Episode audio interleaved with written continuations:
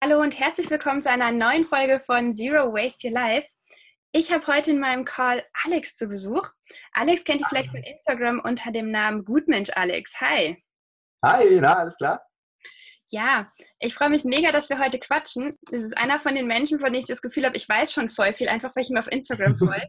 Bekanntes Phänomen. Ich hatte damals in meinem Abiturjahrbuch stehen, äh, bei wem kann man Facebook als Biografie benutzen? Hat sich bis heute durchgezogen. Ja, ich kenne das. Ich war tatsächlich früher gar nicht so, aber mittlerweile macht es mir Spaß. Es geht ja in meiner Podcast-Serie, das habe ich dir gerade im Vorgespräch vorab gar nicht erzählt, ähm, aktuell darum, dass ich mich frage, wie kann man die ganzen nachhaltigen Taten und Gedanken, die wir so in unserem privaten Alltag tun, auch in sein Arbeitsleben übertragen. Und ich ah. weiß, dass du das auch tust. Vielleicht magst du einfach mal den Zuhörerinnen und Zuhörern erzählen, was tust du überhaupt, außer Instagram? Ja, ich bin hauptsächlich Umweltaktivist. So stelle ich mich zumindest immer vor. Das heißt, ich äh, laufe durchs Leben, gucke, wie man die Umwelt irgendwie schützen kann oder besser machen kann und nehme das Ganze auf. Also ne, zum einen zum Instagram oder zum anderen auf YouTube. Bin hauptberuflich Videograf oder Mediengestalter und suche mir aber da eben auch nur Jobs raus, wo ich irgendwie bei nachhaltigen Firmen oder nachhaltigen Unternehmen oder sozialen Firmen, sozialen Unternehmen für die Videos machen kann. Sehr cool. Und Hast du mit dem Hintergrund auch deinen Job gewählt oder war es eher so, der Job war da und dann kam die Nachhaltigkeit oder der Aktivismus?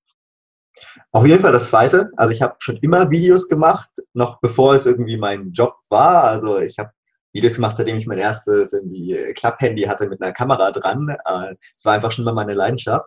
Habe dann irgendwann gedacht, hey, damit kann man doch bestimmt auch Geld verdienen.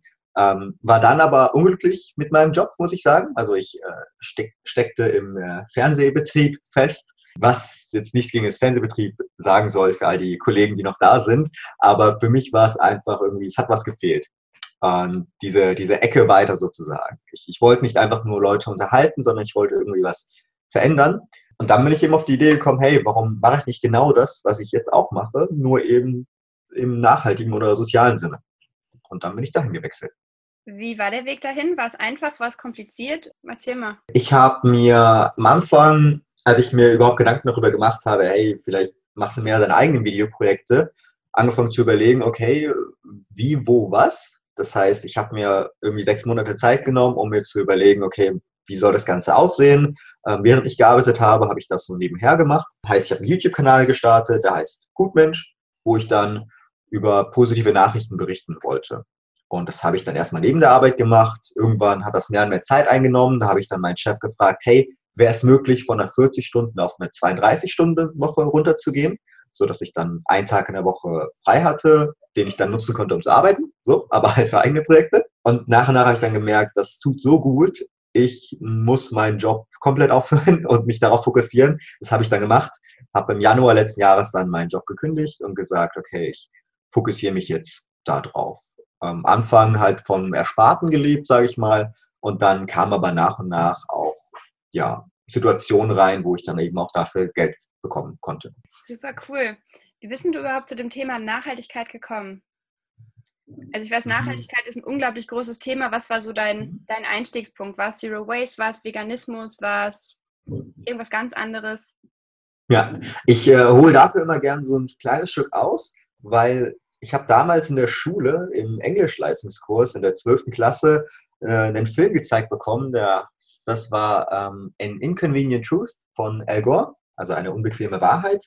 Und das war im Grunde genommen so, so mein Anfang. Also da bin ich zum ersten Mal mit dem Thema Nachhaltigkeit in Kontakt gekommen. Äh, meiner Meinung nach viel zu spät. Also ich war da irgendwie schon 18 oder sowas und habe vorher noch gar nicht irgendwie über das Thema nachgedacht.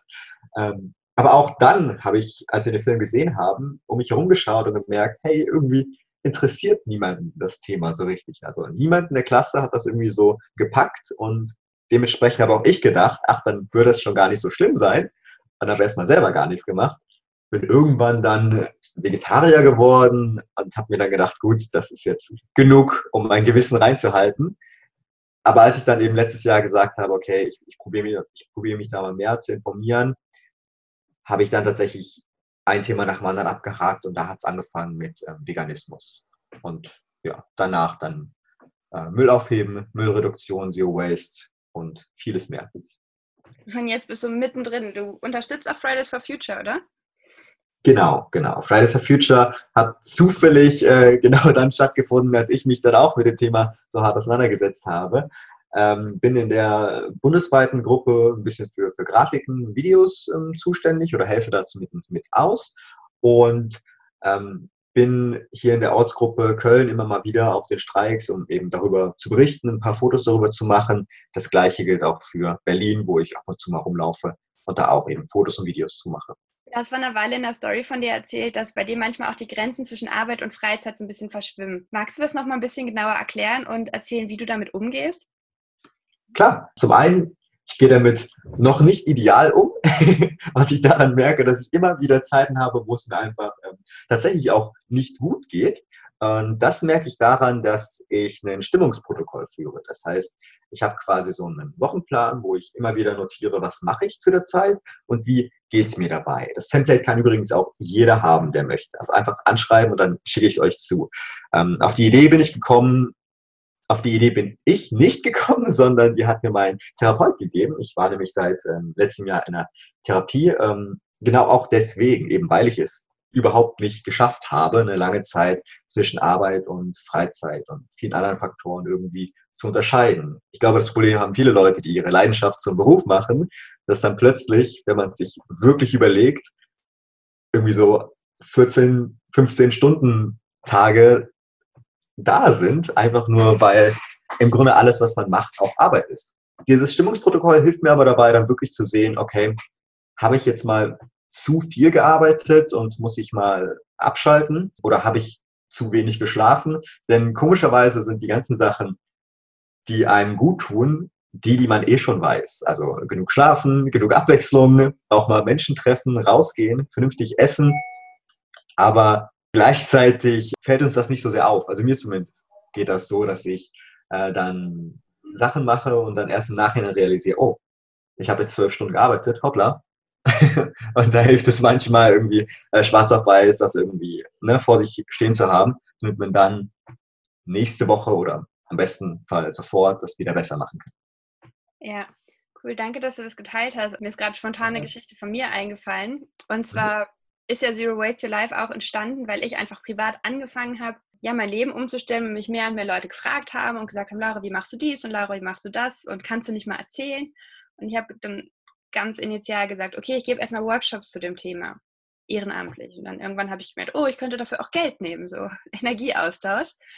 Und ich hatte letztes Jahr am Weihnachtstisch eine Situation, meine Familie ist noch ein bisschen frischer in dem Thema und wollte unbedingt mit mir über Plastikvermeidung und Plastiktüten sprechen.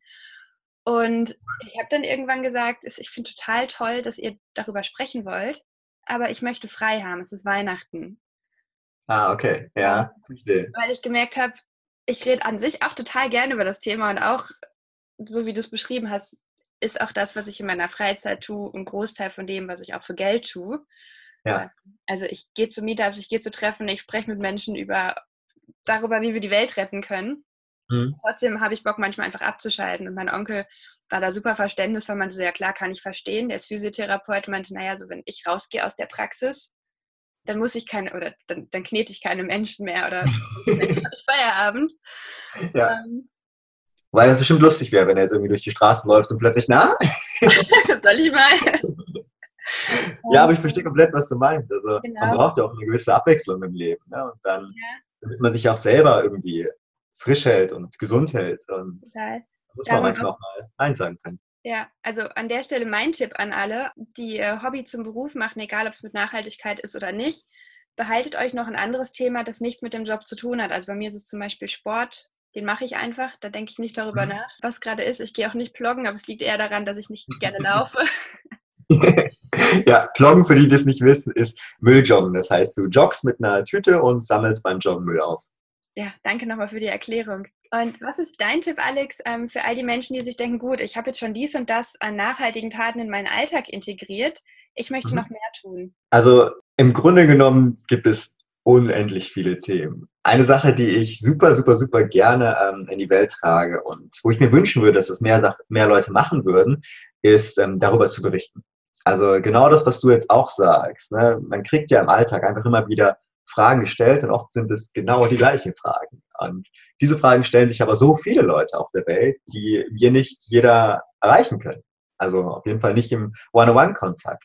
Aber allein durch einen Blog, wo man das teilt, was man schon macht, ähm, erreicht man nochmal viel, viel, viel mehr Leute, die man so nicht kriegen könnte. Ich würde es mir generell wünschen, wenn wir äh, alle, die sich irgendwie mit Nachhaltigkeit auseinandersetzen und irgendwie so die 100% klimaneutrale äh, Realität anstreben, die wir eh nicht hinkriegen, vielleicht bei 60, 70 Prozent anfangen darüber nachzudenken, hey, wie kann ich das, was mir geholfen hat, anderen Leuten auch beibringen?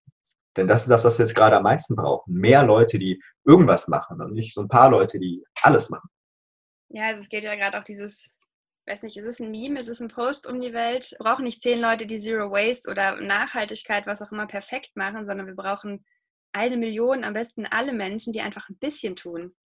Genau, ja. Wir brauchen eine riesige Masse an Leuten. Und zusätzlich dazu vielleicht noch eine Sache, ähm, die ich jetzt gerade so als also am neuesten quasi angehe. Ich arbeite ja so nach und nach alle Themen ab und jetzt gerade bin ich bei Politik bin vor kurzem auch jetzt einer Partei beigetreten, einfach nur um zu gucken, hey, wie ist das? Ne? Weil viele Sachen, die man mir auch die ganze Zeit gesagt hat, von wegen, hey, das und das würde ich vielleicht nicht hingehen, das ist viel zu schwierig. Oder, keine Ahnung, nehmen wir mal konkrete Beispiele.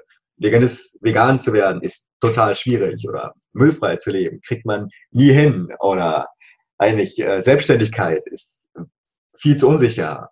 Und dann habe ich die Sachen irgendwie gemacht und jedes Mal mir gedacht, hm. Mhm. also, keine Ahnung, so schwer in Anführungszeichen war das jetzt nicht. Und ich bin gespannt, was ich jetzt über Politik sagen werde, wenn ich das jetzt mal eine Zeit lang verfolge. Denn klar, Politiker zu sein, ist gerade überhaupt nichts Erstrebenswertes. Ne? Da bin ich jetzt nicht so realitätsfremd, dass ich sage, oh, Politiker sein ist total cool. Aber wir brauchen halt eben Leute auf der anderen Seite, die diese Hebel haben und die Hebel auch ziehen und drücken. Und wie lange wollen wir noch darauf vertrauen, dass die das von sich aus machen? Vielleicht müssen wir anfangen, da selber mit anzupacken.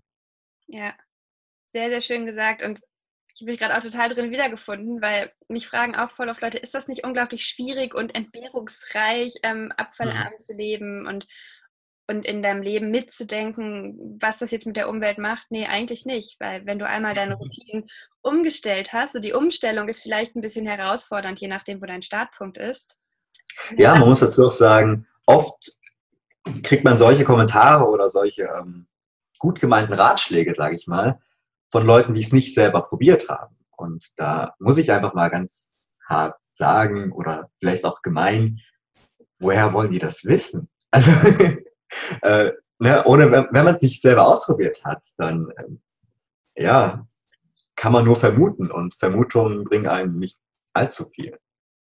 Absolut.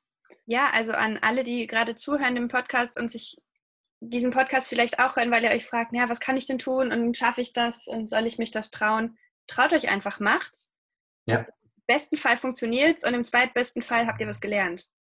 Genau. Das meine und ich glaube, der beste, der beste Einsteigertipp ist da, denke ich mal, äh, Gleichgesinnte suchen. Also ne, wenn man wenn man selber jetzt sich denkt, okay, ich traue mich das vielleicht alleine oder ich weiß nicht, wo ich anfangen kann. Im besten Fall ist es immer irgendwie mit jemandem zusammen zu starten oder sich an jemanden zu richten, der vielleicht schon weiter ist oder der schon angefangen hat, einfach nur um den Austausch am Leben zu halten. Wir sind alle total die Rudeltiere und ich selber bin auch äh, Vegetarier geworden durch eine Ex-Freundin damals und vegan geworden durch so ein paar Veganer, die in meinem so Dunstkreis aufgetaucht sind.